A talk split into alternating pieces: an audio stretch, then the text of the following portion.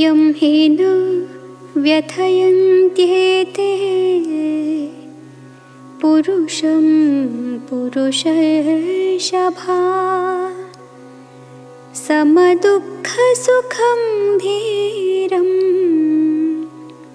सोमृतत्वाय कल्पते। पुरुषर्षभा यम hi na vythayante. Arjuna was one of the bravest of all the warriors. So, for such a brave warrior, why has this lamentation come forth?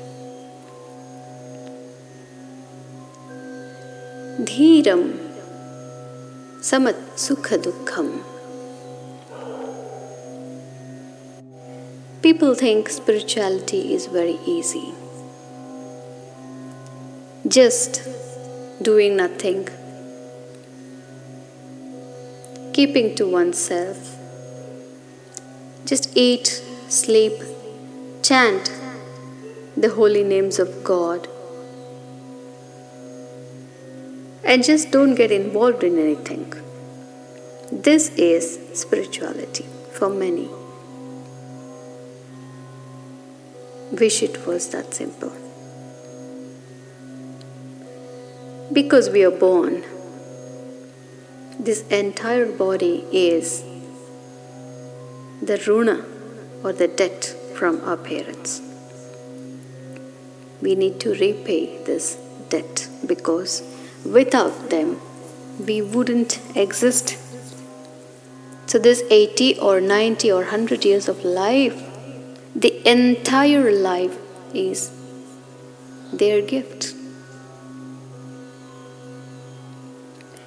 Let's say we are not married. Even if we are not married, we are indebted to parents.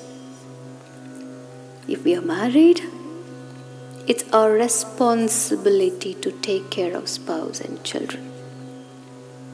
So, just saying I'm detached and going away, or even chanting the names of God 24 hours, will not be sufficient to balance out the fallacy in the duty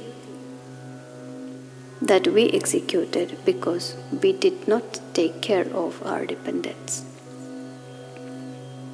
So once we are married, taking care of spouse and children, and once because we are born, taking care of parents is the fundamental duty. So once we are born, without fulfilling the duty of parents, where do we go? We cannot leave them. So, this spirituality is not correct. We end up neutralizing all the punya that we gained by chanting the names of Lord against this lack of our duty that we did not look after our dependents. So, dhiraha tatra namuhyati. So, we should be so courageous and brave that within the family we must find our spiritual liberation. If we handle the family life perfectly, we are perfect yogis.